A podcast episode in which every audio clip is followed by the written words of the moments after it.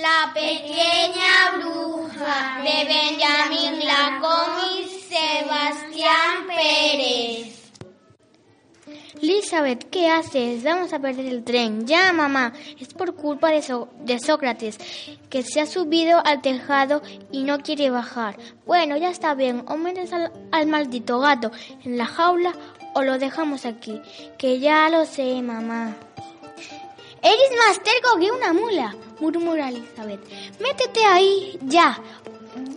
Ya te subirás a mis rodillas en cuanto nos quedemos solos. Sócrates acaba obedeciendo y toda la familia sale de estampida hacia la estación. Una vez allí, con el tren en marcha, Elizabeth y su gato apenas tienen tiempo de subir al vagón. Todos los inviernos, Elizabeth pasa la Navidad en casa de, su abuela, Olga, pero siempre va sola ya que sus padres son gente importante. Son dueños de los almacenes más grandes de la ciudad y por eso no tienen tiempo para divertirse ni para cuidar a Elizabeth y mucho menos en Navidad. Así pues, Elizabeth está acostumbrada a viajar sola en el tren. En el trayecto contempla cómo se va vistiendo de blanco el paisaje. Sócrates sobre sus rodillas ronronea adormecido. Le tiemblan un poco las patitas. Que tengas dulces sueños, le susurra. Elizabeth se alegra de volver a ver a su, a su abuela. Es la única persona de la familia que la entiende y que no la regaña todo el tiempo por sus pequeñas manías.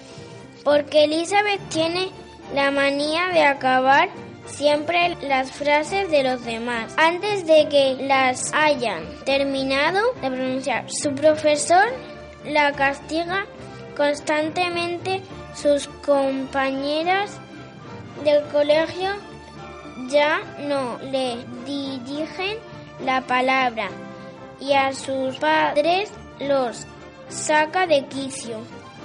Su abuela, en cambio, piensa que es un don. El tren llega a su destino.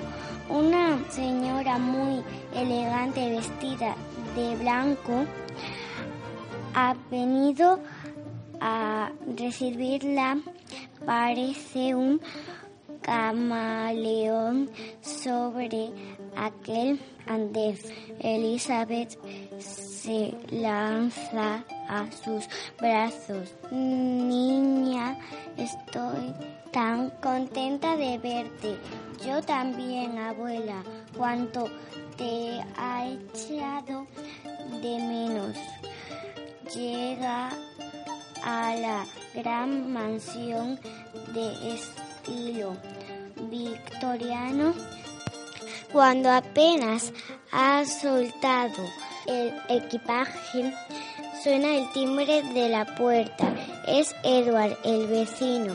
Ha escuchado el cirriar del coche sobre el suelo. En cambio, le viene muy bien las manías de Elizabeth porque le cuesta mucho acabar las frases.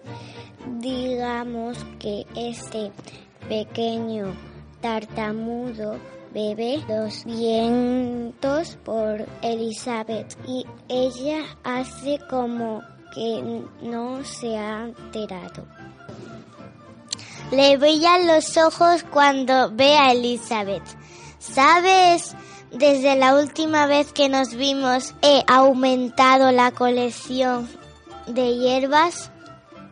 Solo falta el elemboro, pero estoy segura de que este año lo vamos a encontrar. Elizabeth, me he acordado mucho de mí. Eres un encanto, Edward, y seguro que lo encontramos te voy a ayudar y encontrar el eléboro. Vamos a ver el libro de botánica del desván. Una vida entera no bastaría para leer todos los libros que había allí amontonados. Menos mal que Elizabeth sabía exactamente dónde buscar el que le interesa. Intenta extraerlo del tambaleante montón, pero a sus manos cae otro libro muy distinto, un tomo extraño y polvoriento de aspecto milenario. ¿Qué? ¿Qué? ¿Qué es? Ni idea. No lo había visto nunca. Cuando Elizabeth empieza a absar las hojas de aquel montón. La abuela Olga asoma la cabeza como una furia. ¿Qué estáis haciendo aquí, niños? Estáis husmeando en mis cosas. Dadme ese libro inmediatamente. Pero no, abuela, no hemos hecho nada. Venga, ya es muy tarde. Le corta la abuela Olga. Es hora de que vuelvas a casa, Edward. Pero abuela, no, no hay pero que valga. Elizabeth corre a su habitación furiosa. Da un fuerte borrazo, se, se queda un buen rato sentada en la cama pensando con los brazos cruzados y la cabeza apoyada en las rodillas. ¿Por qué se habrá puesto la abuela Olga tan furiosa de repente? Siempre la, la ha dejado jugar en el desván ¿Qué misterioso secreto contendrá ese libro tan polvoriento? De pronto, el timbre del teléfono la saca de sus pensamientos. La abuela Olga abre la puerta de la habitación sin llamar antes. Elizabeth, cariño, Edward no ha vuelto a casa. Olga y Elizabeth se dirigen inmediatamente a la plaza del pueblo, donde ya se ha reunido en un enorme gentío que oscurece con sus pisadas el suelo nevado. Tras el discurso del padre de Edward, se organiza la búsqueda enseguida el nombre resuena entre las ramas como en un eco durante largas horas y a pesar de la tormenta los habitantes rastrean todas las parcelas, mira detrás de cada árbol, de cada piedra y de cada arbusto. Al caer la tarde, la búsqueda debe interrumpirse. Edward sigue desaparecido.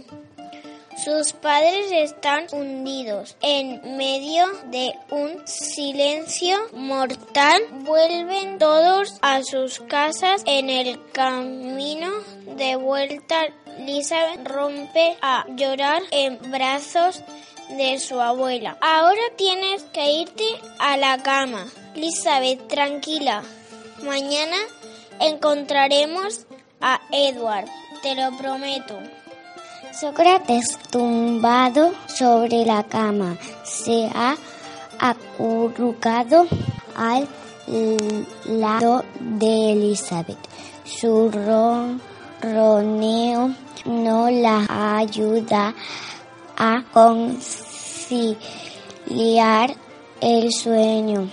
Pasa las horas y Elizabeth no logra dormirse. Tal vez la abuela Olga también esté despierta. De puentillas, Elizabeth se dirige a la habitación de su abuela. con la puerta abierta, ve que su abuela duerme a pierna suelta en la mesilla de noche al, al lado de la dentadura postiza Elizabeth ve el viejo volumen del desván, la causa de todos los problemas. Elizabeth siente una atracción por ese libro, lo desliza hacia ella con mucho cuidado y sale silosamente de la habitación. Una vez en su cuarto, Elizabeth se instala cómodamente para consultar el misterioso libro.